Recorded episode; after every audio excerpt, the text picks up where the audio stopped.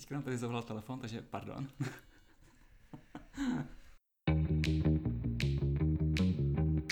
Ahoj knihomolové, tady Radek Blažek a vítám vás u dalšího dílu vašeho oblíbeného knižního podcastu Knižní klub. Tentokrát je tady mým hostem Boris Hoker, zástupce šéf-redaktora časopisu Pevnost, šéf-redaktor nakladatelství Laser a největší odborník na fantazi, kterého znám. Ahoj Borisy, vítám tě tady. Ahoj Radku, ahoj ve spolek.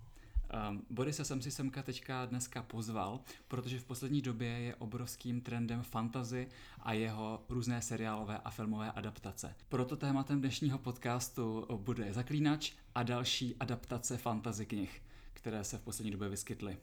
Můžeme se do toho dát? Můžeme. Takže eh, jako první téma tady máme tedy toho zaklínače. Zaklínače já jsem si na tvé doporučení přečetl jako knihu a teďka jsem před vánočními prázdninami dokonce zhledl i ten seriál. Jak ty to teda hodnotíš? Eh, já jsem se o tom už eh, rozpovídal i pro pevnost a vzal jsem o tom i recenzi, takže jenom spíš to tak jakoby schrnu. Ten seriál je prostě hrozně snadno ho můžete milovat a taky ho hrozně snadno můžete nenávidět, že je takový přesně jakoby na půl. Čistě z hlediska nějakých čísel producentských, tak eh, je to jako fenomenální success. Myslím si, že to byl vlastně asi nejvíc sledovaný seriál, teď nemyslím jako čistě jako divácký, ale nejvíc jako reflektovaný na různých sociálních médiích, eh, různýma memama, co se týče stahování a tak dále. Prostě jako komplexně asi jako nejpopulárnější seriál konce roku. Čistě na Netflixu ho vlastně předehnali jenom Stranger Things a jinak eh, jediným takovým vážnějším konkurentem byl Mandalorian ze světa Star Wars ale jinak prostě si myslím, že producenti na Netflixu si fakt jako mnou ruce a že mají horký zboží na pár dalších eh, sezon. Teď vlastně už eh, i showrunnerka eh, Laura Schmidt Hisrich sdělila zase nějaké informace k těm dalším sériím, možná se budou točit dvojka, trojka naraz, jakým způsobem to mělo být vyprávěný a tak podobně. Plus ono by to nemělo mít už teď vlastně 8 dílů, ta druhá série, ale říkalo se, že to tam bude navýšený prostě o pár čísel, tak možná jako 13, 14, možná dokonce jako ty klasické dvacítky. Eh, těžko říct, to se ještě rozhodně eh, nezveřejnilo, ale ano, předprodukce už by měla začít, eh, už byly nějaké ohlášení i trošku jako změny třeba v tom, kdo bude mít na starosti bojové scény, což je mimochodem jedna z těch věcí, ve kterých ten seriál opravdu hodně exceluje. A pokud je člověk třeba jako znechucený z poslední doby, v podstatě z každého Star Wars filmu, kde jako souboje na světelný meče prostě od eh, skryté hrozby vlastně zaň moc nestály, tak eh, tady to byl balzám na duši. Ale... Nicméně ty jsi tady už zmínil, hmm. že seriál sklidil ohlasy na sociálních sítích a bojové scény jsou rozhodně super. Na druhou stranu kritici ze strany takových těch profesionální kritici, dejme tomu, tak ten seriál celkem strhali. Mně přijde, že jsem ve skrze nečetl žádnou vyloženě pozitivní recenzi a všichni k tomu seriálu měli celkem co vytknout. A řadíš se ty spíš mezi ty, co ten seriál milují, anebo ty, co to teda spíš, uh, ne, nechci říct nenávidí, ale mají k němu nějaké výhrady? Uh, já ho mám evidentně rád, ale mám k němu jako velký výhrady. Uh, vím, že hlavně zahraniční kritika ho často srovnávala trošku nefér s hrou o což uh, za prvý jsou trošku jako diametrálně odlišné předlohy, za druhý mm, spousta lidí jakoby trošku pozapomněla na to, že i hra o trůny třeba, pokud budeme zaklinače kritizovat za nějaký třeba řekněme uh, slabší rozpočet v některých ohledech, tak i ta hra o tury prostě jako nezačínala na nějakých jako velkých eh, částkách a spíš se k tomu postupně propracoval. Její výhoda ale byla v tom, že byla hrozně konzistentní. Prostě jako ty série vypadaly pořád stejně nějakým způsobem jako svícení, jak využívají kulisy a tak podobně. Když to u toho zaklínače je to takový zvláštní mix, že na jednu stranu tam v některých věcech ty peníze vidíš, a na druhou stranu hned vedle budou prostě věci, které ti opravdu připadají, jako kdyby točil troška, což jako není bohužel pochvala v žádném z, jako z možných vesmírů a světů, který jako mě napadají. Takže jako kdybych to měl kritizovat, tak jako nebudu kritizovat za to, že prostě je podfinancovaný zaklínač, nebo že není dostatečně financovaný, ale spíš za to, jakým způsobem jsou ty peníze vynakládaný a že zatím nevidím úplně nějaký jako systematičtější uvažování. Jako zaslouží si tvůrci seriálu obří, obří, obří pochvalu za to, že se opravdu těch povídek drží. Jako poznáte je tam, každá z těch epizod má prostě jasně v tom jádru jednu z těch povídek, možná kromě těch posledních, kde se to už trošku jako mixuje všechno dohromady. A těch prvních šest to jsou fakt vyloženě převzatý zápletky i některé scény vyložené z té předlohy, ale zase prostě jako dochází tam k nějakým jakoby zjednodušením a ne vždycky jsou ty jednoduš, zjednodušení úplně jakoby funkční, nebo prostě rozhodně bych jako si myslel, že by to mohli udělat líp. Takže jako snaží se o nějakou jednou adaptaci, ale prostě ne vždycky se jim to zase jako povede. Jak říkám, prostě to fakt jako 50 na 50. podle toho, jestli se dobře vyspíte, tak budete buď ten seriál milovat, anebo ho prostě najdete dostatek důvodu, proč ho nenávidět. Ale na čem se jako asi všichni shodneme je to, že prostě Henry Cavill, který se hrozně lidi báli, jestli prostě ten jako topodný Superman dokáže toho Geralta nějak zahrát, tak eh, ten se to dává jako velký pán a Jo. Jako hmm. klobouk dolů před ním. Je vynikající. Mně se víc líbí to jeho fakt, ale jako... to vypípneme. Sper to dělas, jak říkají české titulky. Uh, já, co bych tomu seriálu nejvíc vytknul, tak právě to, že uh, jednak mi přijde, že ty nejoblíbenější povídky z té sbírky Tři přání tam nejsou. Třeba ta kráska a zvíře, bohužel, ta tam nedostala. O ty se zmiňovali, že by měla být součástí druhé série. Každopádně uh, můžete se tam setkat, uh, je tam ta povídka s tou strigou, která byla pro mě asi nejlepší. Když se živí petronifikovanou dělohou své matky. Přesně tak a e, taky tam je e, ta povídka, která v podstatě vychází ze Sněhurky a sedmi trpaslíků, ale tu jsem tam skoro teda nepoznal, musím říct. To je právě ten příklad toho, kdy ta adaptace není úplně z mýho pohledu povedená, protože v podstatě úplně chybí ta motivace, proč ve finále ten Geralt proti Strakuši a Karenfry vytasí ten meč a úplně brutálně tam všechny zmasakruje. A musím říct, že kdybych tu knihu na tvoje doporučení nečetl, tak jsem v tom seriálu hrozně ztracený, si myslím. Takže pokud divák toho seriálu nečetl uh, knihy anebo uh, nehrál tu počítačovou hru, tak z toho může být minimálně v rozpacích, protože podle mě polovinu času vůbec nemůže tušit, co se tam děje. Další věc, kterou bych tomu vytknul, je ta zvláštní chronologická linie vyprávění, kterou já jsem v podstatě asi až v posledním díle, no v předposledním díle si uvědomil, aha, ono to je vyprávěný nějak chronologicky na přeskáčku a udělalo mi to zase v hlavě hrozný guláš. Mm, uh, já jsem se tam bavil s pár kamarádem a ty říkali, že uh, se na to vždycky dívali s někým, kdo to prostě nezná, ty knížky. A je to zase prostě 50 na 50. Jako půlka z nich řekla, hele, to je vlastně skvělý nápad, a půlka z nich řekla, hm, fakt se v tom neorientu. Ale zase showrunnerka říkala, že uh, tahle ta struktura vyprávění už v těch dalších sériích by neměla být, že tam už by se to mělo držet v jednom bloku, že prostě už mají představení postavy, už jsou nějakým způsobem vyprofilované ty vztahy mezi nimi. A všechny se už střetly. Uh, ještě se, no, jako v různých etapách se střetli, ale na konci rozhodně jsou spolu, že?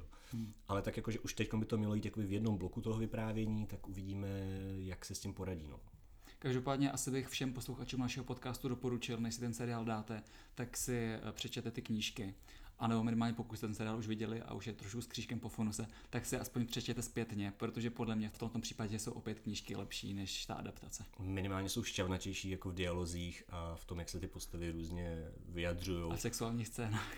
Uh, to taky, ale to potom uvidíme, jak si poradí s jednou knihovnickou sexuální scénou z pozdějších románů, na to se vyloženě těším. Takže to jsme si rozebrali zaklínače. Teďka bych rád rozebral další adaptaci eh, oblíbené knižní trilogie a to je Čas čarodějnic. Čas čarodějnic je oblíbená fantasy trilogie, která vychází hodně z historie a hodně z toho, že autorka si nastudovala různé informace o čarodějnicích, upírech a tak jako zvláštním způsobem se v těch jejich knihách prolínají jak ty historické znalosti, tak uh, právě její fantazilinka. Pokud můžu srovnávat knihu se seriálem, tak kniha opět z toho vychází mnohem lépe, protože autorka tam má mnohem víc prostoru na uh, odvyprávění těch dějových liní a hlavně v druhé knize, která se jmenuje, ta první kniha se jmenuje Čas čarodějnic, druhá se jmenuje Stín noci a třetí se jmenuje Kniha života.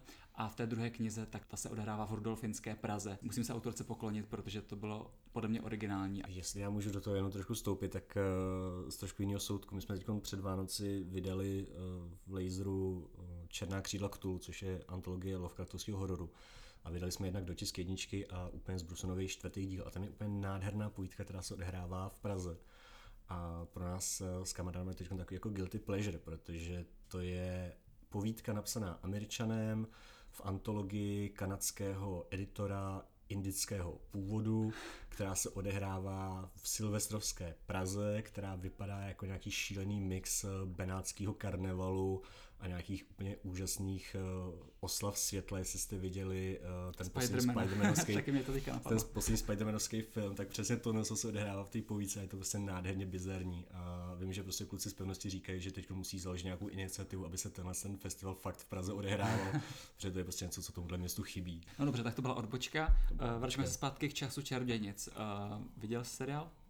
Eh, neviděl, ale zatím se na ně všichni jako docela odkazují slušně, nepomlouvají ho, takže asi si ho možná vyzkouším. Mm-hmm. Tak Deborah Harknesová, eh, Čas čarodějnic, vydal nakladatelství Laser i se seriálovou obálkou. Rozhodně podle mě stojí za přečtení pokud máte rádi historii a nadpřirozeno.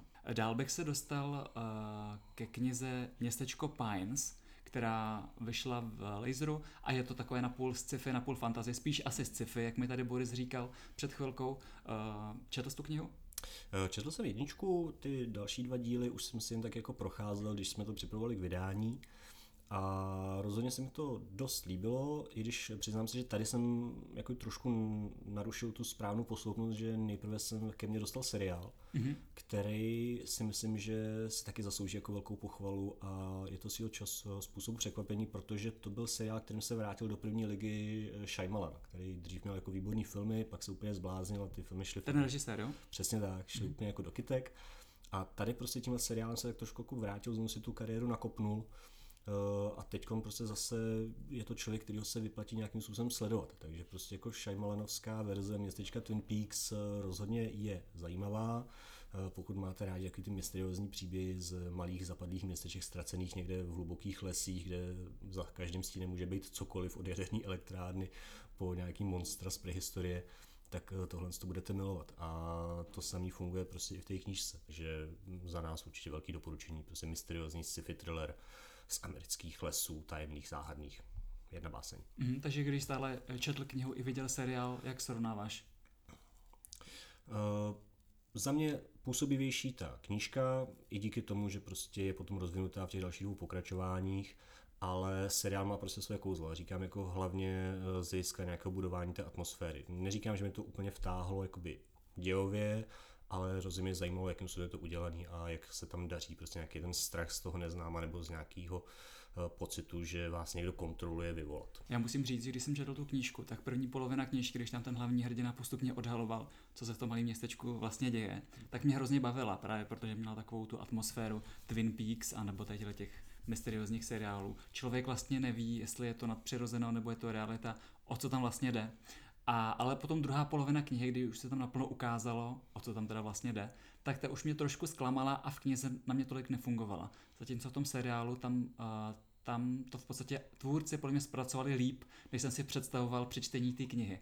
Takže za mě tohle je možná jeden z mála případů, kdy ten seriál je lepší než kniha, ale kniha každopádně taky stojí za přečtení. Uh, mimochodem teďka vyjde někdy třetí... třetí díl během měsíce bychom ho měli mít venku. V pátek jsme to posílali do tiskárny, takže už je to čistě jenom otázka strojů, jak rychle to vyrobí, svážou a rozpošlou. A jak se bude třetí díl jmenovat? Městečko Pines 3. Městečko Pines 3, originálně. Takže nenechte si ujít.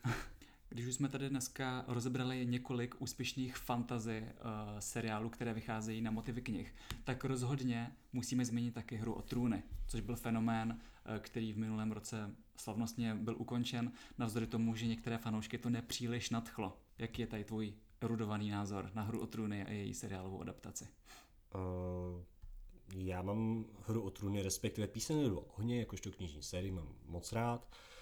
Jenom si prostě myslím, že se trošku uh, přežila. Že prostě ty proluky mezi těmi jednotlivými knížkami, které se pořád prodlužují, když si to vlastně člověk vezme, tak sice dneska ráno jsem někde zahlíd zprávu, že Martin Svatosvatě znovu slíbil, že už eh, ta šestka bude do tady toho léta dopsána, ale pořád to znamená, že když se mu to povede, tak máme vlastně nějakých 9 let od eh, toho posledního dílu, což vzhledem k tomu, že ještě čeká nás sedmička, není úplně jakoby optimistický a první díl, jestli se to, to bylo napsané v roce 96, takže tam jako ty roční, dvouroční, dejme tomu tříroční rozestupy dávaly smysl a opravdu tehdy ta sága byla totální špička v žánru, který někam posouvala, nějakým způsobem jako ho opravdu dělala moderně a zbavovala ho různých kliše a nějakých jako pseudoromantických čtení, nějakého feudalního světa a tak podobně ale teď už je to prostě jako dobře napsaná věc, eh, která už prostě nepatří ke špičce té moderní fantazy a na kterou navíc prostě hrozně dlouho čekáme. Eh, co se týče seriálu, tak eh,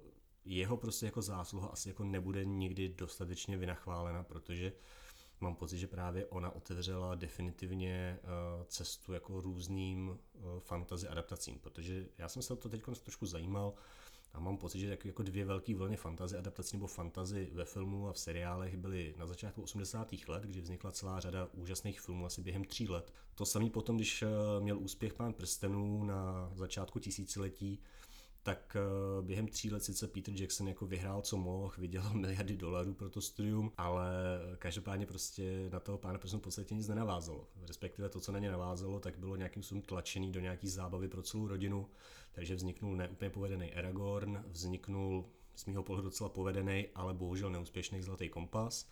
Ale všechno to byly prostě filmy cílený fakt na rodinu s dětma, ne úplně, že by ten žánr zase nějakým způsobem respektovali a dělali ho nějak moderně a dospěle.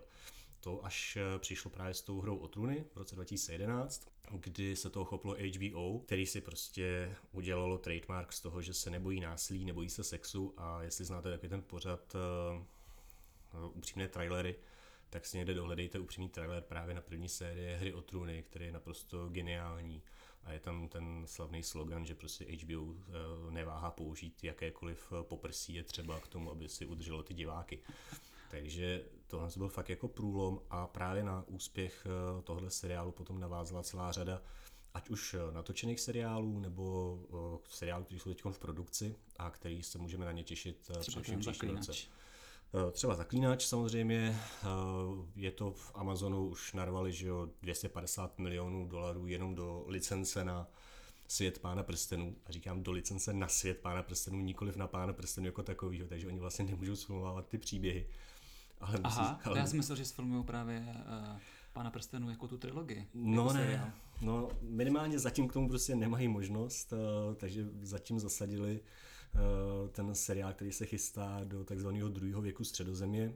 Eh, pán prstenů se odehrával na konci třetího věku, takže teď se budeme pohybovat v době, kdy Sauron teprve tvořil ty svoje prsteny moci a ještě měl svoji fyzickou formu a tak dále. Bylo tam mocné království eh, velmi dlouho žijících lidí, Numenorejců, které bylo právě Sauronem potom skaženo a právě podobně právě ten případ té korupce tady toho znešeného království bude náplní toho seriálu. A je to prostě jako fakt bizarní, že zaplatíte 250 milionů za licenci na využívání toho světa bez toho, že byste mohli vyloženě točit ty příběhy, které všichni chtějí, musíte si myslet něco vlastního, ale prostě už se nemůžete zastavit, takže vím, že teď Amazon už do produkce těch prvních dvou řad narval další miliardu. Aj, aj, aj. Z toho cítím buď to obrovský úspěch, anebo velký neúspěch. Každopádně to bude velký, jako to je přesně jako to heslo, že když prohráte, tak u vátrlů. Prostě jako o tom se bude mluvit hodně dlouho. Ale jako mám z toho pocit, že některý ty lidi pořád jakoby neví, jak k tomu vlastně přistoupit, protože třeba teď proletla asi před dvěma týdnama internetem zpráva, že teda byla obsazená představitelka, nebo našli představitelku pro Galadriel mm-hmm. a všichni o tom referovali, takže byla obsazena mladá Galadriel což eh, ve mně trošku jako vzbuzuje takový jako touhu něco rozmlátit a řvát, jako, že jsou to idioti, protože Galadriel v té době asi 6000 let nebo kolik, takže jako mluvit o ní jako mladý není úplně jakoby... Tak není 8 tisíc let, no. Tak, nebo, tak jako ten rozdíl tam určitě je, ale prostě pořád bych to jako neoznačil jako mladou Galadriel. No. Dobře, tak to je pán prstenů, ale se vrátíme zpátky ke hře hmm. o trůny. Uh, hra o trůny seriálová, říkám, uh, má úžasný vliv na ten žánr a myslím si, že ho hrozně nakopla a hrozně mu pomohla. Uh, zároveň taky sklidila obří hejty, hlavně za poslední, poslední série. Sezo- série, série, nikoli v série, ale opravdu jako série a sice od té chvíle, kdy se nemohli už úplně opřít o tu předlohu, mm-hmm. oba dva tvůrci. A tady já jsem zase trošku jako smířivější, protože asi takhle. Znovu říkám, ty knížky mám rád, ale je na nich vidět, že prostě Martin nikdy nebyl dobrý romanopisec. On je výborný spisovatel, výborný vypravěč, ale prostě romány jako takový jsou jeho slabší stránkou a je vidět, že ta sága se mu prostě rozjela pod eh, rukama. Takže pokud jako si někdo myslí, že kdyby se to drželo čistě jakoby těch knížek, na které, jak říkám, čekáme už jako 9 let a ještě minimálně asi potom pár let budeme čekat, pokud všechno půjde dobře a má ten nezaklepe bačkorama na tu sedmičku, tak pokud si někdo myslí, jako, že by to bylo nějak diametrálně lepší, tak uh, mám pro něj špatnou zprávu. Pravděpodobně ne. jako můžeme se nechat překvapit, možná se prostě má ten směje pod dvou sama a říká si, ha, tak vím prostě kudy ne. Jak to udělat jinak ale prostě kdyby to sám za sebe dělal, tak eh, opravdu v tom moc ten potenciál nevidím. Jo, já musím říct, že ten seriál je fakt důstojnou hmm. adaptací eh, těch románů. Já musím říct, že v některých okamžicích mi to přišlo i lepší, protože, jak jsi už říkal, tak eh, George R. R. Martin má talent um, skvěle psát, ale přijde mi, že občas to trochu až přehání, jakože píše hrozně dopodrobná, trošičku hmm. zlouhavě a jeho způsob vyprávění, kdy se střídají uh, ty jednotlivé postavy, načež se třeba zase o 300 stránek vrátí zase k té jedné postavě, tak mi nepříliš vyhovuje. Což ten seriál samozřejmě zvládl scenaristickými zkratkami a kličkami, takže tam ten uh, divák nestratil tolik té pozornosti. Možná jako zase jenom taková jako zajímavost, že ono bylo ohlášený už ještě v době, kdy se vlastně točila osmá série, nebo ještě dávno předtím, tak uh, prostě Martin vždycky, když ho lidi nenáviděli za to, že ještě nedopsal tu šestou knížku, tak řekl, no sice jsem nedopsal šestou knížku, ale už jsem podepsal smlouvu na další dva seriály. A tak jako to máte určitě radost, že jo? No a tak eh, ve finále se dokonce jeden čas mluvilo asi o třech nebo čtyřech seriálech, které by měly z toho světa hry o trůny vycházet nějakým způsobem. Nejdál se dostal seriál, který tomu měl předcházet asi o nějakých pár tisíciletí a měl popisovat takový ten první velký boj s eh, těmi nočními chodci. Dokonce do toho obsadili už i Naomi Watts, což je taková ta blondýnka, která hrála v kruhu. A mm-hmm. prostě, tak eh, tahle byla obsazená, mm, asi dvakrát se změnil název, už se říkalo, že se začíná natáčet a najednou ten seriál úplně vyšuměl a prostě byl tak nějak jako těžce zrušený. A teď se jako mluví opatrně o tom, že budou dělat seriálovou verzi historie Targaryenů. Bude to zajímavé, protože budou tam draci a budou tam Targaryeni. A já mám pocit, jako, že v té HBO právě tak jako trošku jako došlo, že uh, ta hra o trůny je takový v rámci fantazy trošku fenomén, protože vždycky se říkalo, že fantazy čtete nebo se tam jako nejsnáz zamilujete do toho světa a chcete vědět prostě víc o tom světě, když to prostě v tom Martinově podání chcete mnohem víc vědět o těch postavách. Takže prostě jako když se řekne hra o trůny, tak jako sice možná někomu se vybaví Zimohrad, ale spíš bych řekl, že mnohem více mu vybaví Tyrion, Daenerys, John a tak dále. A jim asi trošku teď začalo jako docházet, že prostě udělat takovouhle jako hvězdnou sestavu postav nebude úplně jako jednoduchý. A... Zvlášť, když nemají žádný pořádný materiál, ze kterého by mohli vycházet. Přesně tak, takže i proto mám pocit, že teď jako to HBO trošku je jako bezradní, co s tou látkou a co s těma právama jako dělat dál. Ale jako nechám se milé rád překvapit. A za mě, jako kdybych si já mohl vybrat, jako co bych z toho světa chtěl vidět, tak eh, má ten do něj zasadil úplně úžasnou sérii povídek, eh, kterou má na plánu asi na 12 příběhů, přičemž jako už eh, asi 10 let z ní existují pouze tři a na tu čtvrtou se čeká snad ještě díl než na ten román. A to se odehrává nějakých 80 let před začátkem hry o trůny a jsou to prostě nádherný příběhy potulního rytíře, který má za panoše jednoho člena toho targaryenského rodu, který Už není na rozdíl od těch ostatních zdegenerovaný a idiot a je to opravdu prostě jako poctivý kluk. Jak se jmenuje ta kniha? Uh, v češtině to vyšlo jako Rytíř sedmi království. Jo, Rytíř sedmi království, to jsem četl, to bylo docela hezký. No, má to i komiksový adaptace, všechny ty tři povídky, které taky vyšly všechny vlastně v češtině takže tam se to člověk může srovnávat a myslím si, že tam zrovna i ty komiksové adaptace jsou hodně povedený, což se třeba nedá říct úplně o komiksové adaptaci samotné hry o trůny. Mm-hmm. Jako sice jí dělali docela dobrý scénáristi, ale mám pocit, že tam byli hodně držený zkrátka. Takže asi se shodneme, že jak ty knížky, tak ten seriál byly založeny na tom, že jako šokují hodně toho čtenáře, diváka a tak podobně. Hmm. No a když to ten komiks je naprosto prostě jako mainstreamová věc, kterou si můžou koupit děcka mezi pěti, deseti lety a, a nikoho to neurazí. Ty už tady trošku zmínil, že bys docela rád viděl toho Rytíře sedmi království jako seriálovou adaptaci. Konec konců ten styl vyprávění, kdy každá povídka je nějaká v podstatě speciální zápletka, takže by to mohla být jedna epizoda, k tomu celkem trochu vybízí.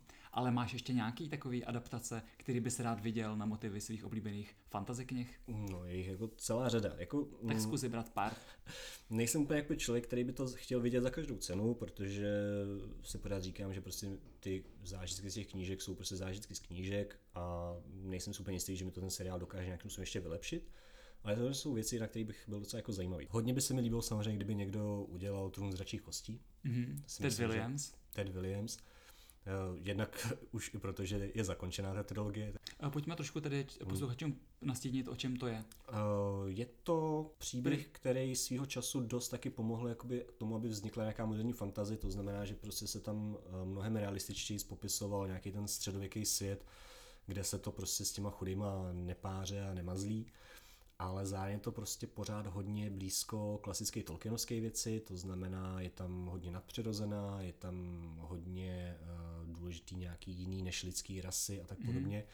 A je to prostě, z mýho pohledu, je to nádherná ukázka toho, jak má ta dobrá epická fantazie fungovat. Je tam spousta postav, se kterými si člověk může jako identifikovat, což je mimochodem tak jako důvod, proč byl tak populární hra o trůny, protože to není jenom o tom Tyrionovi, ale máte tam prostě ženský postavy, máte tam dětské postavy, máte tam postavy, které jsou prostě vyloženě jako mm, šedý, prostě nejsou to ani kladěsové, mm. ani záporáci, prostě je tam ta všeochuť. A to se ním má i tenhle ten Ted Williams. Prostě spousta postav, eh, který to pokryjou, to spektrum toho, co vás může zajímat a díky čemu ten svět té trilogie poznáte a jako do hloubky. Přičemž eh, ten svět toho východního Ardu za mě pořád platí mezi nejlépe vystavěné fantasy světy vůbec. Dobře, eh, tak jo, já myslím, že eh, to bylo docela vyčerpávající eh, povídání na téma fantasy knihy a jejich seriálové lomeno filmové adaptace. Moc děkuji Borisovi, že dneska přišel a budu se těšit zase příště. Ahoj. Není záč, ahoj.